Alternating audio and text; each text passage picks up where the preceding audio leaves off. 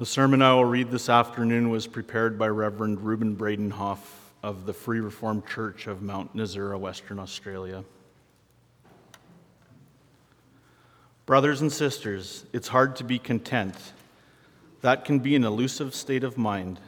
When we accept our position, what we have, and where we're going, when we accept all this from the Father's hand and we live at peace. Contentment that's not always longing for more, being jealous or envious, but finding satisfaction in Christ and being truly thankful. It's not easy because of the kind of world we live in. We live in a society that's always flashing in front of us beautiful and exciting things. Things that we think we want a newer vehicle, a bigger home, a fancier vacation, the best technology, a better body, and lots of good times. We're told we need it, we even deserve it. Contentment is also hard when we can stay up to date with what everyone else around us is doing and buying.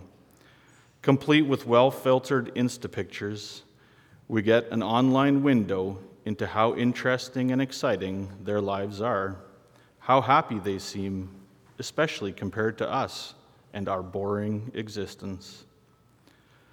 Like all our problems, this one springs from our, the sinful heart.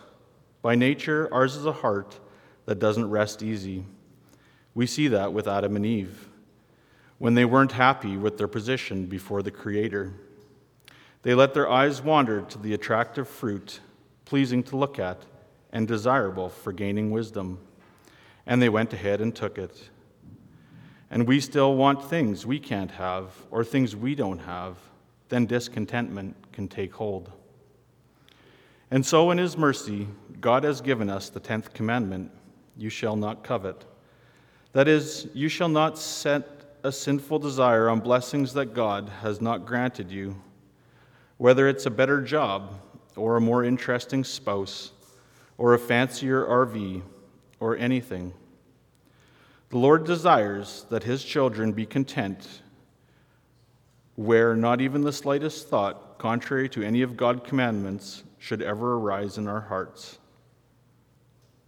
God wants us to turn our eyes away from things we don't have and to look at what we do have. We have Him as Lord and Savior.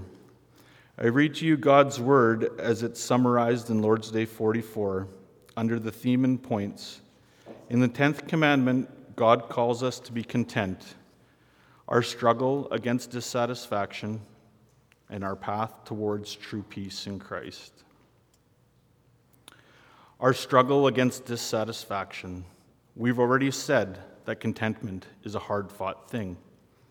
It's hard to turn off all the noise of bad desires and envies and turn on the sweet sounds of gentle peace. You probably know that from your own life too. Some days I think we do feel almost perfectly at rest. We feel like anything could happen and we'd be fine. For we consider our family, our job, our future, and we're filled with gratitude.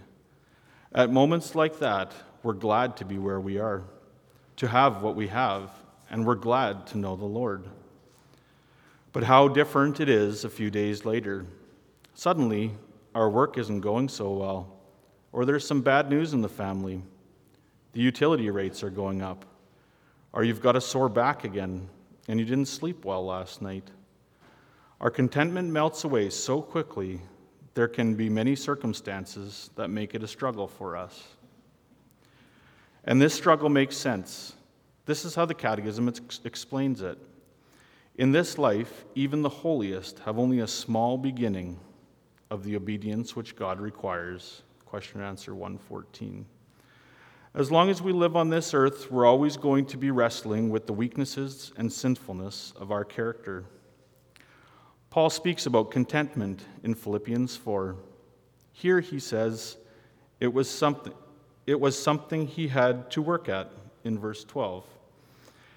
Everywhere and in all things I have learned both to be full and to be hungry, both to abound and to suffer need.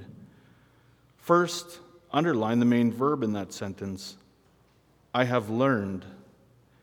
if there's anything that the Bible says you have to learn, then you know it's not going to come naturally to us. We need to work at it. So, just what is the state of mind, state of heart called contentment? Paul's words and the background of his words can help us a lot. He wrote to the Philippians from prison in Rome, and sitting there, Paul's coming death was very much in his thoughts. He even wrote in chapter 1 I have the desire to depart and to be with Christ, which is far better.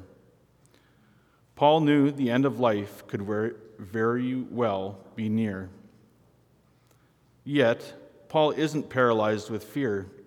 He doesn't invite his fellow prisoners to a pity party. No, Paul picks up the pen and writes in order to encourage the Philippians to keep living in unity and humility. And he wants to thank them for their gifts. The church at Philippi had been generous to Paul. They thought they had heard that he was in prison, so they sent him money to provide for his needs. In Roman prisons, there was no cafeteria and no vending machines. Getting your daily food and drink was up to you. So Paul greatly appreciates the Philippians' kindness and concerns for him, even though recently he says they lacked opportunity to show it. Perhaps they couldn't find a reliable messenger to bring the support, or they didn't know the prison where Paul was being kept. Paul knew that they cared. Only, his, only their mercy met some obstacle. Yet it didn't matter, for Paul was content even if their support never arrived, Paul wanted to tell them he was okay. For as the apostle sat there, he didn't see anything lacking. He writes, Not that I speak in regard to not that I speak in regard to need. This is a remarkable statement. I've got no worries, not a care in the world, he says. Despite his terrible condition, despite the uncertainty of where his next meal is coming from, Paul is not in need. As he continues, I have learned in whatever state I am to be content. Paul was at peace, satisfied in whatever state. And for him, this wasn't some theoretical or distant idea. As an apostle, he'd experienced much suffering, being beaten, going hungry and homeless, getting shipwrecked left all alone, and now imprisoned again. He's not exaggerating when he says, I know how to be abased. Paul had gone through the very worst of times. Few of us have missed many meals or lost our freedom of movement. Few have gone homeless or faced an angry mob or had to think about the looming day of our execution. But Paul has been brought very low. From a human perspective, it should have been impossible for him to be at peace. Yet he can say, I'm okay, whatever happens. So, what was his secret? Was Paul some kind of super Christian? Is it even possible for regular people like us to share in his peace? We can, because he tells us about the contentment's true source. He tells us what we need to know to live and die in the joy of salvation. The secret is in the very next verse I can do all things through Christ who strengthens me. Now, everyone likes that text on a bookmark or a wall hanging. It's inspiring. But when we read it together with his testimony and contentment, it's even more remarkable. Paul sitting there in prison, wondering how long his head would be attached to his body, facing hunger, facing the end, was at rest. And it was all because Paul knew the great power and faithfulness of the Lord Jesus. I can do everything through Christ who strengthens me. Here's what this means Paul knew and can know that God, for the sake of Christ, will never withdraw his blessing. God, for the sake of Christ, will never forget one of his children. No matter what we face in this life, Christ gives courage and trust. He loves us so much that He died for us. And He'll also help us hold on to what's truly important, even to the end.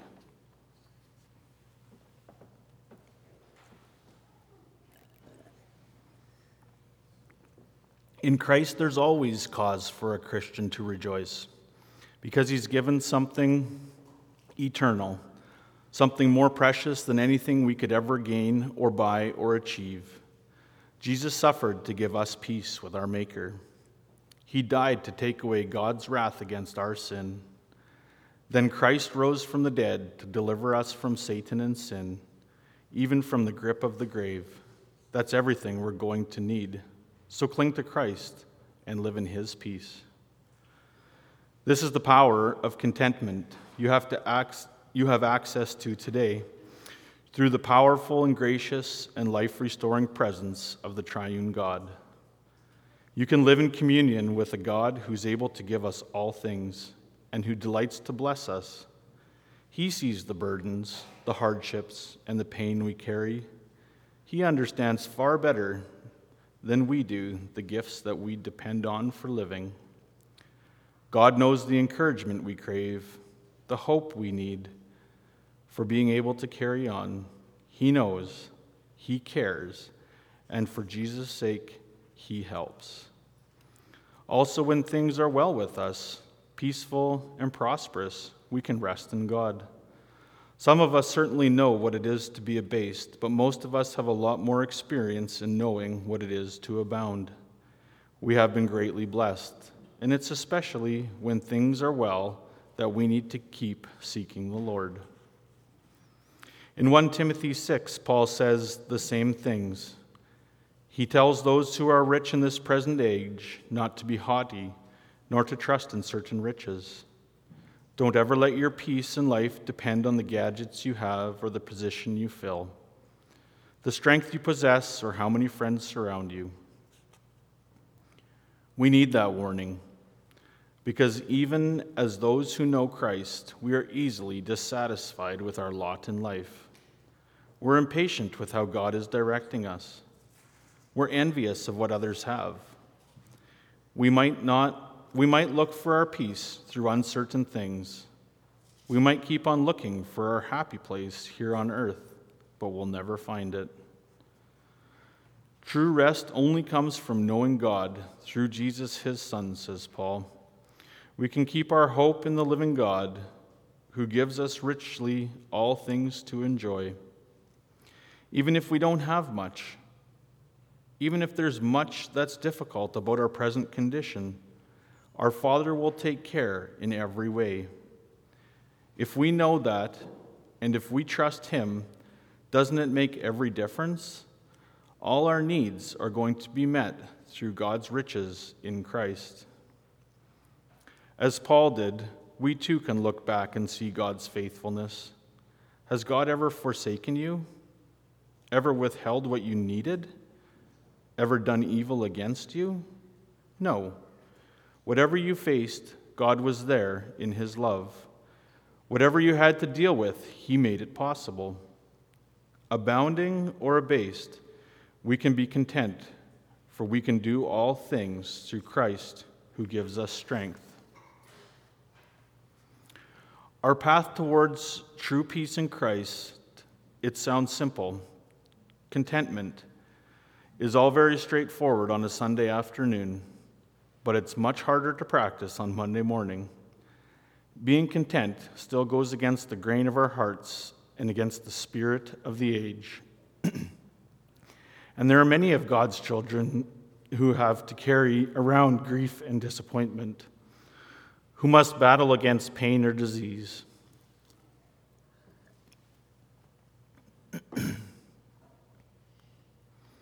then we wonder what an invisible God can do to help. For all our praying, God doesn't make automatic deposits into our checking account. God doesn't miraculously take away our depression or restore our family's brokenness. God doesn't grant us every desire of our hearts. Yet, God does give peace. Paul learned this. through years of hardships, through the countless days and nights of trials. He learned to see God's sanctifying purpose in pain.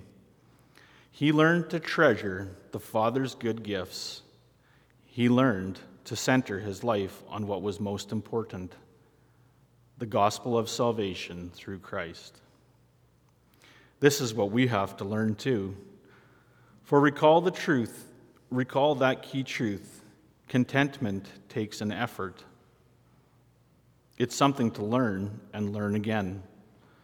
So, what can you, you and I do to secure a steady peace for our hearts? What's the path towards true peace? First, let's learn to reject the false methods of contentment and sort through the lies of this world.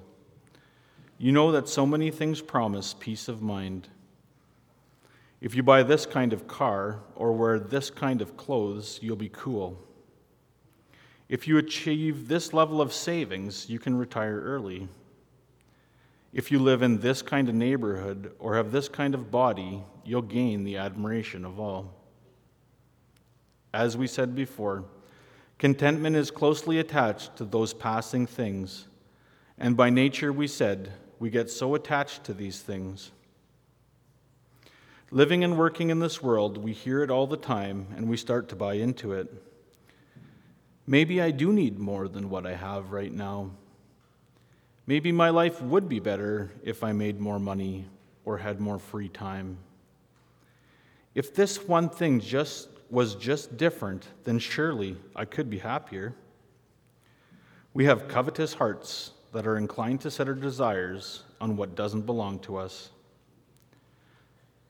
But this is how God warns us in 1 Timothy 6, verse 9 Those who desire to be rich fall into temptation and a snare, and into many foolish and harmful lusts which drown men in destruction. Coveting what we don't have, whether money or pleasure or power or prestige Coveting so often leads only to misery. Instead, get to know the power of God and have a confidence in the Lord's strength and good, goodness. As Paul tells us a few verses before, rejoice in the Lord. Even there in prison, with every excuse to be miserable, he took the time to rejoice in God. He rejoiced in how the Lord had provided him with everything in Christ everything truly essential. We too should learn to rejoice in God's daily goodness, even if we don't have endless resources. Paul says, having food and clothing, with these things we shall be content. That's a lesson for us to focus on what we have, to open our eyes to God's gifts. Do you have this day's meals? Do you have somewhere to sleep tonight? Clothing for your body? a car to drive to work, energy to get out of bed again tomorrow, even breath in your lungs. Rejoice that it's all a gift of His grace. You have what you need. The way, the way to this contentment is also paved with prayer, writes Paul to the Philippians. Be anxious for nothing, but in everything, by prayer and supplication, with thanksgiving, let your requests be made known to God. There's so much that we could be anxious about our work, our family, our health, so many plans unfulfilled. So many concerns burden us. From the moment we wake to the time we finally fall asleep, there's much in your life that you might wish to be different. But Paul says, don't be anxious. Or like Peter says, Cast all your anxiety on God because He cares for you. Don't be anxious, but pray. For when we pray, we're entrusting our concerns to God. When we pray, we're not taking it with us, but we're laying our troubles at the Father's feet.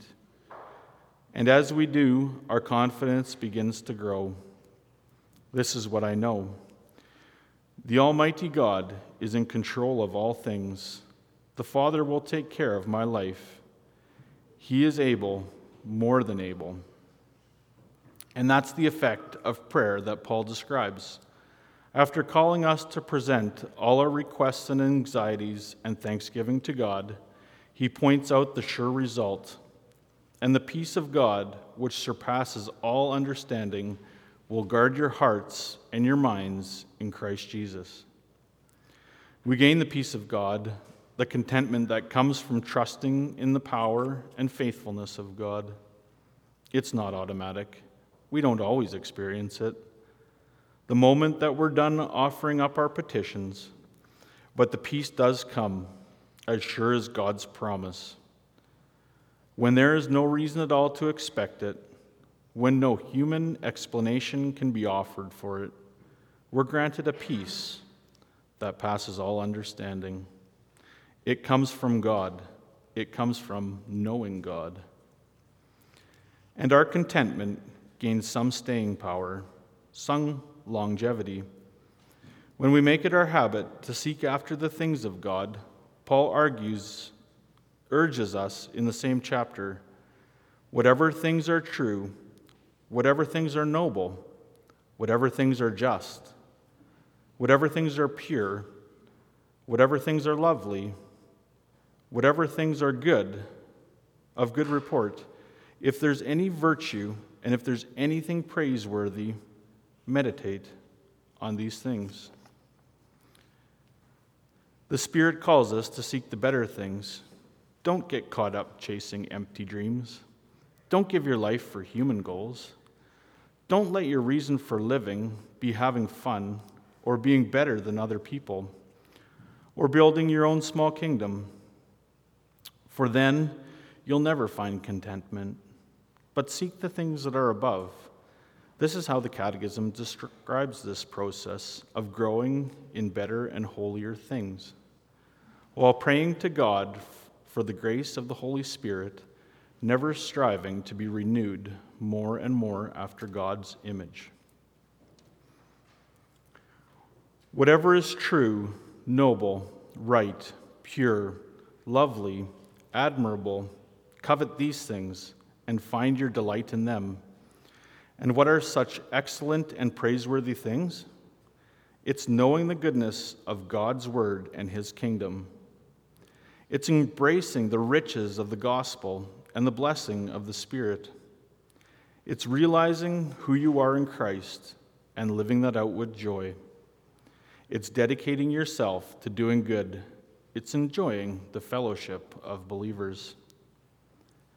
When Paul gave instruction to Timothy, he encouraged the same thing. Now, Timothy was a young man. He could have been distracted by all the exciting things going on around him in the big city, ensnared by everything that the world promised.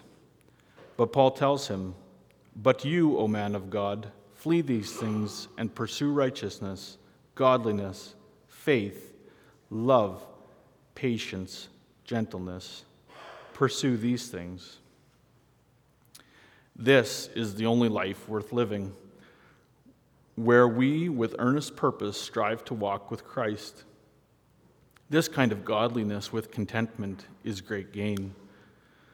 For if we desire the Father, delight in his Son, and are filled with the Holy Spirit, then the God of peace will be with us.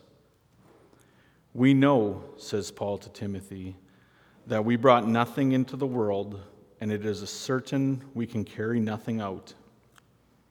The fact is, one day we'll leave this life, and on that day, what will we have? If we've tried to store up treasures on earth, we'll have nothing at all. If we've tried to build peace by our own efforts, on that day we'll be most unhappy. For we brought nothing into the world, and it is certain we can carry nothing out. Instead, we can have something much better. The triune God is whom we need more than anything. For life and death and eternity, He's all we need. Brothers and sisters, have you learned to be content in Him? Do you have peace, whatever your lot and your condition, whatever your circumstances? Or to ask the question better, are you still learning about this contentment? Are you still asking God to teach you about it? Are you trying to find in Christ your highest joy, your greatest treasure, your truest peace? Seek Him and His strength, for in Christ God promises you peace that passes all understanding. Amen. Let us rise and sing in response from Psalm 37, stanzas 1, 2, 3, and 16.